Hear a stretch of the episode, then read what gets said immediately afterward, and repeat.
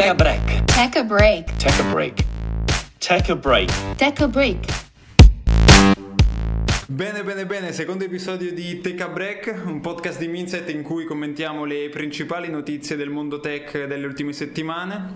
Abbiamo tante cose di cui parlare oggi e squadra che vince non si cambia. Io sono Alessandro e qui con me ci sono Cristina, Giulia, Luigi e Vincenzo. Come state? Ma bene, dai, più avanti scopriremo anche perché sto meglio, insomma, mi sento molto meglio rispetto alla scorsa puntata. Ciao a tutti, ciao ragazzi. Allora, mi vorrei collegare con un tema molto interessante della scorsa puntata e vorrei iniziare col botto, letteralmente. Quindi Luigi, ci puoi raccontare un po' com'è andato il primo lancio di Starship? È stato, direi, un grande successo. Le persone magari potrebbero aver frainteso l'esplosione dello Starship e del suo vettore come un fallimento, ma in realtà lo scopo era fare il lift-off, cioè vedere che il Super Heavy fosse in grado di staccarsi da terra con lo Starship attaccato. Quindi tutto quello che è avvenuto dopo è veramente grasso che è colato dal barile, perché oggettivamente quando fai un oggetto che deve volare finché non lo testi non è come guardare un aereo di linea che effettivamente fa il viaggio Roma-Berlino e funziona. Giustamente è una nuova concezione di qualcosa che abbiamo già fatto in passato e può sembrare strano che sia così difficile, ma il Super Heavy è in grado di esercitare una spinta sullo Starship che è 2 volte quella del Saturn V, cioè il modulo che ha portato le missioni Eagle sulla Luna. Quindi per questo anche lo Starship è fatto di acciaio inossidabile, perché deve essere molto più resistente a livello strutturale per superare una pressione molto più alta. Quindi grandi complimenti a SpaceX, che dopo il lift-off ha avuto dei problemi con alcuni motori, sono riusciti a riassettarli, hanno fatto questo doppio flip e poi per la sicurezza hanno deciso di terminare l'esperimento facendo brillare lo Starship con il suo Super Heavy. E adesso dai cieli di Boca Chica in Texas torniamo nel nostro bel paese per parlare di grandi ritorni e inizierei dalla fine della telenovela tra Meta e Siae. Perché finalmente è stato raggiunto un accordo provvisorio per farci stare almeno quest'estate tranquilli, per poter avere questi fantastici aperitivi con Sunset Lover in sottofondo, e al momento è stato raggiunto un accordo transitorio tra le parti e si tornerà ad ascoltare la musica sulle piattaforme Meta. Ed ecco perché infatti sto molto molto meglio, la mia carriera da influencer può partire, può decollare almeno per quest'estate, riuscirò a mettere le musichette nelle mie stories al tramonto. Ricordo che io vengo dalla Sardegna, quindi il mare è anche bello, nelle stories viene bene. Però si è accompagnato la musica giusta, a tutto un altro effetto. Capito. È fino a ottobre, in teoria 6 ottobre, 7 ottobre se non sbaglio. 10 dicembre, quindi in realtà l'estate è salva, Natale non si sa. Mariah Carey.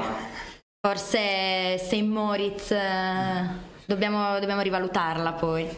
Un altro grandissimo ritorno è stato quello di ChatGPT, finalmente è arrivato giusto in tempo per salvare la maturità agli studenti italiani, probabilmente perché c'è stato il garante della privacy di ChatGPT, OpenAI, ha accettato di adempiere alle regole di rispetto della normativa europea sulla privacy. Sì, diciamo che dal 1° maggio fino al 30 aprile era stato disattivato il servizio per gli utenti italiani.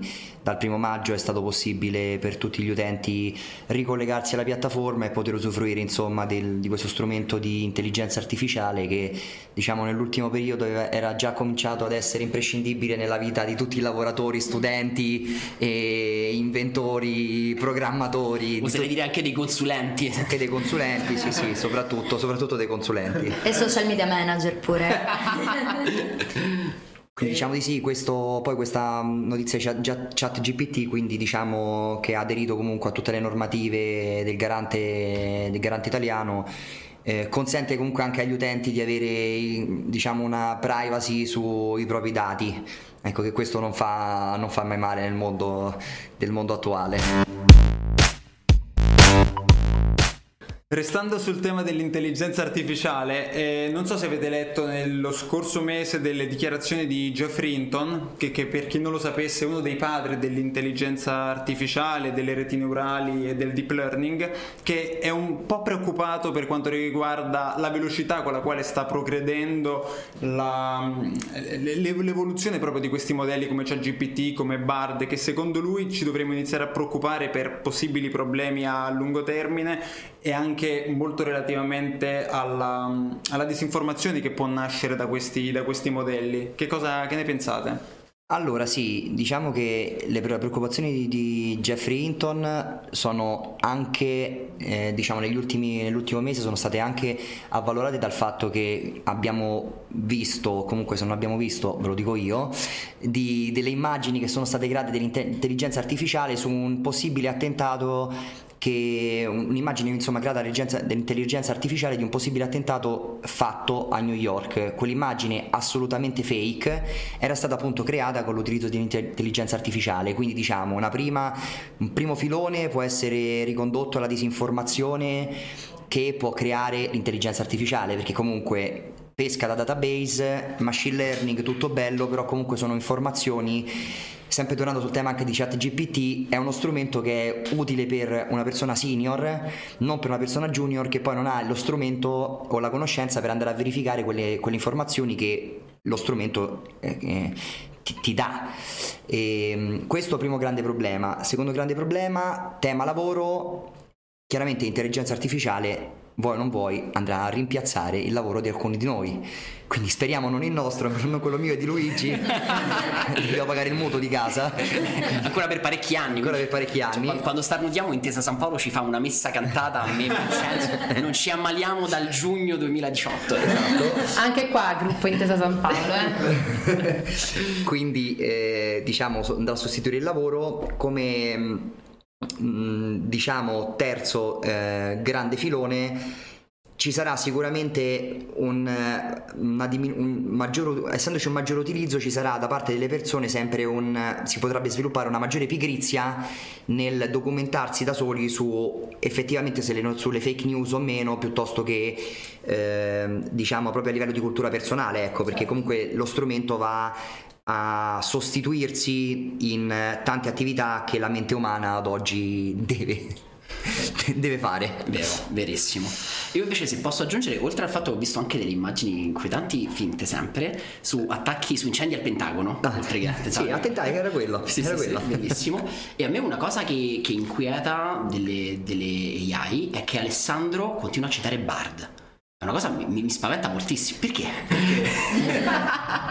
no, beh, che ormai penso ci stiamo tutti assuefando moltissimo a ChatGPT.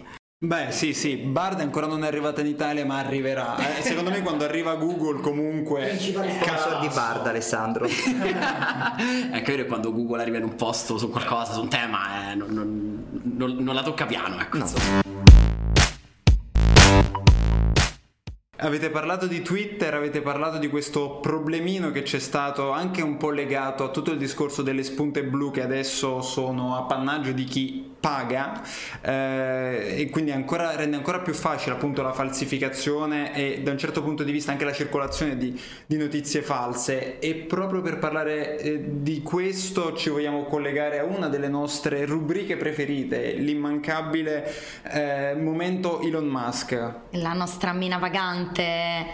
Elon Musk, sì, che a parte che ha nominato la nuova CEO di Twitter, Linda Iaccarino, credo si pronunci così, non ne sono certa. In realtà, a parte che è stata una svolta abbastanza inaspettata, lui l'aveva preannunciata, ma in realtà è stata una svolta abbastanza inaspettata perché è abbastanza lontana dalle sue posizioni, però insomma è adesso ufficiale, sta... Twitter diciamo che sta in una condizione non delle migliori. Ci eravamo lasciati lo scorso episodio che Twitter valeva la metà di quanto, sì, rispetto a 25 miliardi, esatto, su 44 pagati da Elon. Esatto, adesso siamo a 15 miliardi secondo Fidelity, un terzo rispetto al prezzo di acquisto. E inoltre Elon Musk ha ritirato Twitter dall'accordo antidisinformazione dell'Unione Europea. Questo pure potrebbe portare a dei problemi nel medio periodo, soprattutto per la presenza della piattaforma nel nostro nel nostro continente, diciamo, nel nostro paese. Altre novità, Elon Musk è andato in Cina per espandere gli stabilimenti Tesla e raddoppiare la produzione delle auto elettriche anche lì, e sta andando verso il suo obiettivo, come avevamo anche accennato nello scorso episodio, di far diventare Twitter quella piazza mondiale di scambio. È iniziato a ospitare negli spaces i candidati alla presidenza degli Stati Uniti che lotteranno nel 2024 per quello che è probabilmente il lavoro più importante al mondo. Ha ospitato Ron De Santis nel primo episodio di questa serie ed è andato un po' male, c'è stato qualche crash e c'è stato anche un backlash nei suoi confronti, nei confronti di Twitter, perché neanche questo gli è andata bene, quindi... Sì, diciamo che sono stati i primi 20 minuti di silenzio, uno space totalmente muto, che era effettivamente sovrappopolato, diciamo che a quanto pare era il server che era talmente tanto affollato che crashava e non si riusciva effettivamente a collegare, e solo dopo 20 minuti Ron De Santis è riuscito ad annunciare appunto la sua candidatura su questa sullo space di Twitter, però ormai la gente ad assistere si era decimata, quindi forse l'ha detta solo a Elon Musk stesso, l'ha annunciata solo a lui la candidatura. Sì, diciamo che Elon Musk in questo momento sta cercando di riassettare un po' tutto il suo patrimonio, le sue cose. Si era un po' seduto nell'ultimo periodo, forse, con le varie acquisizioni di Twitter, il lancio dello Starship, dello Starship, sì, grazie Gigi, e il lancio dello Starship. Adesso Twitter la sta un po' smontando, sta cercando di dare un'altra visione. Chiaramente ci stupirà come al solito, sicuramente, perché persona toccata da grande genio e nulla, in realtà, se vogliamo dire un'altra cosa che stiamo iniziando, sta iniziando adesso con i test su Neuralink negli Stati Uniti, e che anche quella è una cosa su cui ci sarà di che parlare per i prossimi anni. Mentre invece per quanto riguarda Tesla, lui sta cercando, insomma, di aprire nuovi stabilimenti in Cina produttivi per sostenere la domanda delle auto elettriche, ecco. Sì, confesso che tutta la parte di Neuralink a cui ho accennato veramente sembra uscita da Black Mirror. Pensare appunto che questi... Black Mirror, che ricordiamo uscirà il 15 di giugno, quindi è uscito ieri per voi che ci ascoltate il giorno dell'uscita di questo podcast. Eccoci con lo sputtino. Non credo sia una coincidenza questa. Guarda tu. Esatto. E veramente ci saranno tantissime implicazioni, oltre che etiche anche mediche, perché ci sono stati diversi problemi con questi test, soprattutto sugli animali precedentemente. Adesso l'FDA ha dato l'ok per il via sui test sugli esseri umani, e vedremo un pochino che cosa succederà. Adesso avremo un po' finito con gli argomenti, ma in realtà abbiamo ancora one more thing, perché Apple ha presentato il nuovo visore per la realtà aumentata e virtuale e ci sono tante cose da dire. Innanzitutto è stato presentato durante la WWDC, ovvero la conferenza annuale degli sviluppatori Apple, che è sempre stata un po' più focalizzata sul software rispetto all'hardware, mentre quest'anno Apple ha probabilmente svelato il prodotto più ambizioso probabilmente dal primo iPhone, e non è la prima volta che Apple arriva su tecnologie che sono già presenti, come in questo caso i visori per la realtà virtuale aumentata. Ci arriva con un po' di ritardo, però diciamo che quando lo fa ci arriva con tutta la potenza dell'azienda più grande del mondo, con tutta la potenza del suo ecosistema che non ha uguali, dell'App Store, che appunto complica un po' le vite della concorrenza. Costerà $3.500, sarà disponibile a inizio 2024 negli Stati Uniti, quindi non sarà affordable, diciamo, non sarà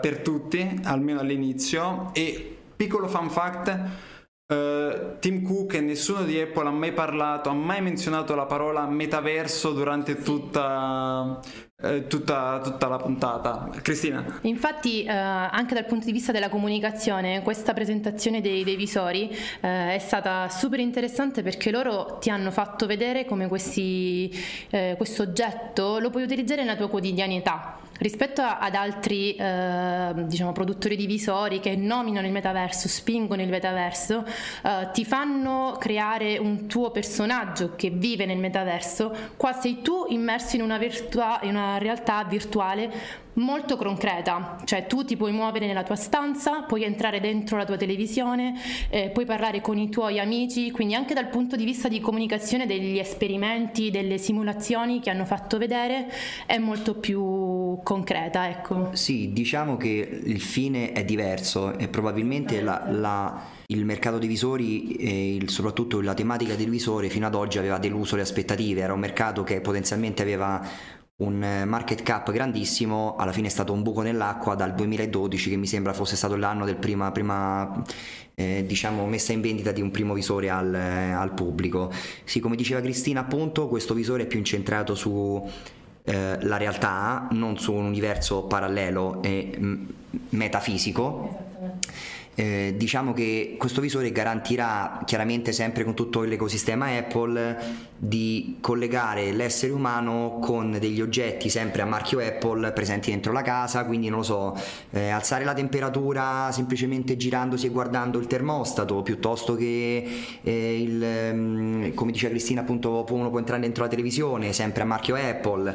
Quindi diciamo che era più legato, diciamo, a dare un sesto senso alla persona nella realtà attuale. E sembra anche uno strumento molto più collegato alla produttività e all'intrattenimento, ma non come gaming, ma più come proprio fruizione di contenuti, anche film in 4K in cui sei immerso appunto assolutamente dentro queste realtà. E questo fa ridere perché effettivamente ad esempio sull'iPad appare l'avviso non stare troppo vicino allo schermo, lì in realtà ce l'hai letteralmente incollato agli occhi, quindi fa un po' ridere questo paradosso simpatico. Però secondo me Alessandro ha centrato veramente il tema soprattutto del confronto fra Apple e la cosa che Alessandro chiama fun fact, piccolo, ma secondo me è gigantesco il fatto che non abbiano mai parlato di metaverso, perché giustamente loro si vogliono staccare in maniera molto netta dal metaverso di sì, ma perché hanno visto che è un modello che non, per adesso non sta reggendo. Non sta reggendo, ha avuto quel classico hype iniziale in cui rapper, cantanti, sportivi hanno comprato terreni sul metaverso di Mark.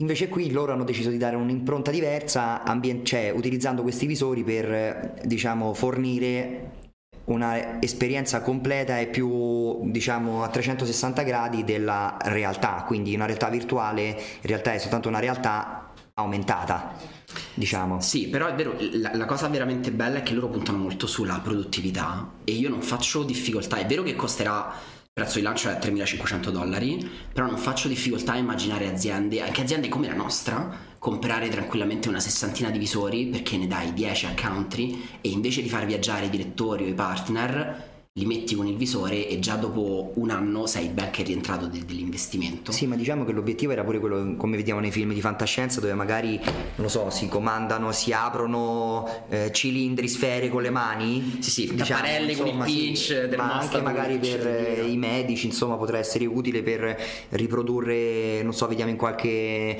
fantasy medical operazioni chirurgiche a distanza, sì, operazioni chirurgiche a distanza, sì. Piuttosto che prove su, diciamo, attraverso l'utilizzo di questi visori prima di operare un paziente. Quindi diciamo che il visore è stato puntato molto di più per essere calato nella realtà attuale. Lo dimostra questo anche il suo design, infatti al confronto di tanti altri visori, per esempio non ha fa parte solo gli occhiali, non ha ad esempio le manopole, chiamiamole, sì, da tenere in mano, comandi tutto con l'occhio perché tu conosci quello spazio dove ti stai muovendo col tuo viso, che comandi con gli occhi, quindi questo pure riporta alla quotidianità. L'entertainment, il divertimento, l'intrattenimento che diceva Alessandro è come andare al cinema, Però ci vado con la mia amica, andando insieme o avendo tutti e due i visori. E volete sapere le paroline magiche che Apple ha cacciato fuori per non dire metaverso, ma per creare la loro propria visione di questo? È spatial computing. Bellissimo. Computing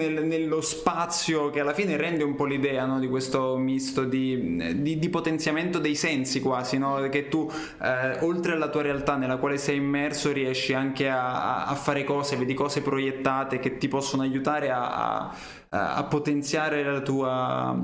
Anche se, piccola parentesi, ci sono delle scene negli spot assolutamente irreali, a parte che, se dobbiamo dirla proprio tutta, la durata della batteria sarà di solo 2 ore, con quella batteria che sarà staccata, e c'è una delle scene più, tra virgolette, divertenti, in cui c'è questa persona in aereo, circondata da altre persone, che si mette il visore e fa partire un film. Ora, voglio dire, io con 2 ore di... che film ti guardi con 2 ore in aereo? Nessuno. Già, nessuno. Forse ti copre appunto Roma-Cagliari, andata e ritorno. Esatto, ecco. Finito.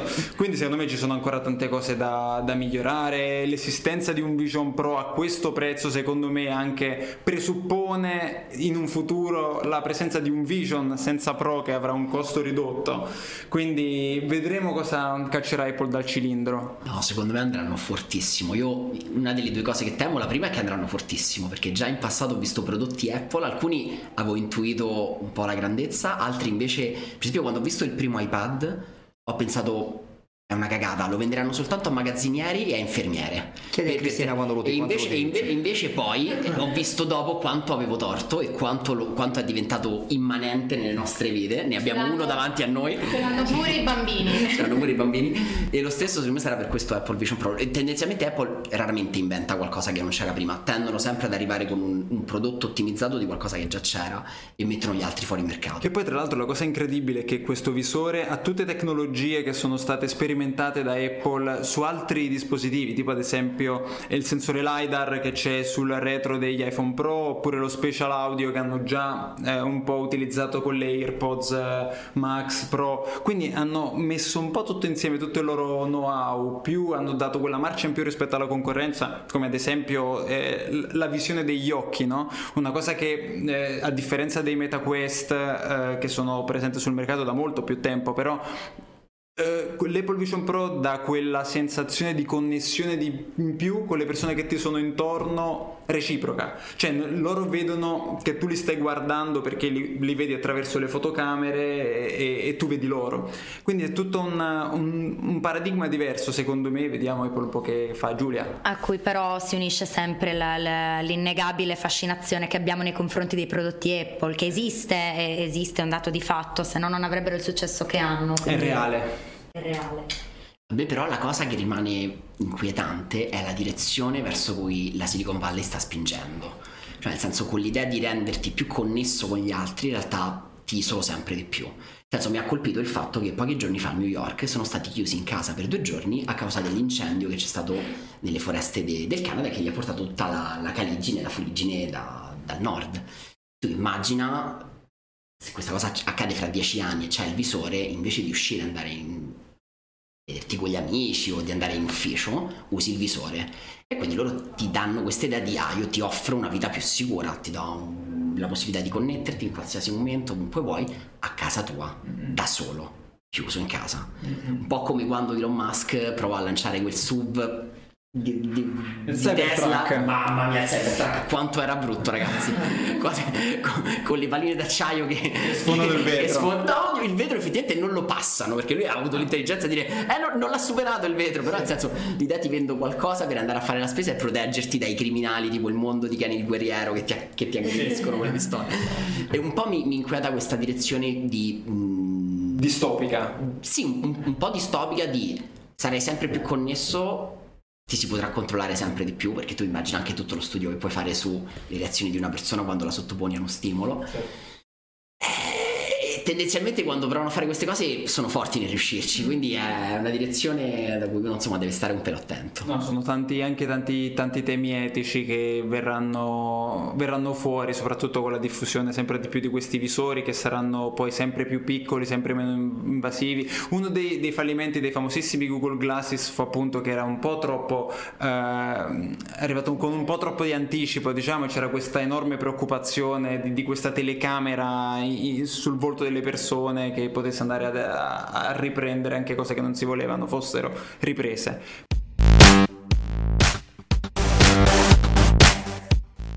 Io andrei verso la conclusione. Avete dei consigli per chi ci ascolta? Cristina. Allora, visto che l'abbiamo nominata prima, io ovviamente vi consiglio Black Mirror. Secondo me, confessiamo, è la serie per cui ci siamo iscritti tutti a Netflix, o questa o Stranger Things, ma siamo lì. Per me Black Mirror rappresenta una serie distopica ma molto attaccata al reale. Quindi se vogliamo rivedere, ecco, una maratona degli episodi precedenti, quelli tipo di 3-4 anni fa, attenzione, potremmo ritrovarci in una situazione che viviamo attualmente, ecco. Luigi? Io per le cose di Elon, in realtà nel giorno in cui registriamo il podcast passerà sopra le nostre teste alle 9:30 di sera lo Starlink di Elon Musk, che sarà visibile a occhio nudo, lo vedete lungo l'eclittica che sta fra Venere e la costellazione del Cigno, passa proprio sopra l'Orsa Minore, e cercheremo in futuro di darvi la data per vederlo a occhio nudo dopo la pubblicazione del podcast, così lo potete vedere, che è una cosa simpatica. E però se Cristina suggerisce una serie, io non so, vi suggerirei di rileggere 1984, che è sempre un gran librone e spacca, sempre molto attuale, sempre più attuale. Io invece vi consiglio di seguirci nella terza puntata che uscirà a breve, qualche settimana. Io appunto per concludere, poi c'è Giulia. Sì, no, io suggerisco un'analisi, poi lasceremo il link in descrizione, una piccola analisi effettuata sull'andamento dei social, visto che prima abbiamo parlato di Instagram e io in quanto influencer presso me stessa non posso che cercare di capire più a fondo come funzionano queste piattaforme, visto che c'è stato un po' di up and down, anzi adesso la curva è un po' discendente sulle piattaforme che tuttora utilizziamo come Instagram, come TikTok, come Twitter, e poi ci sono appunto alcune piccole meteore che spuntano come BeReal, come Clubhouse 2 anni fa, e quindi questa analisi insomma cerca di dare un po' una quadra e prova a domandarsi quale sarà il futuro effettivo dei social. Mamma mia, Clubhouse, che mostro hai ritirato fuori, una cosa che volevamo dimenticare tutti.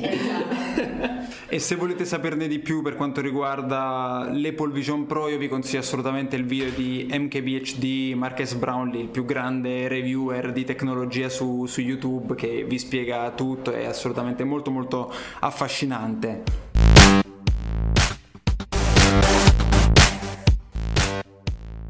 Benissimo, grazie a tutti e ci sentiamo alla prossima puntata di Tech a Break. Ciao. Ciao, grazie. Ciao. Ciao a tutti. Ciao.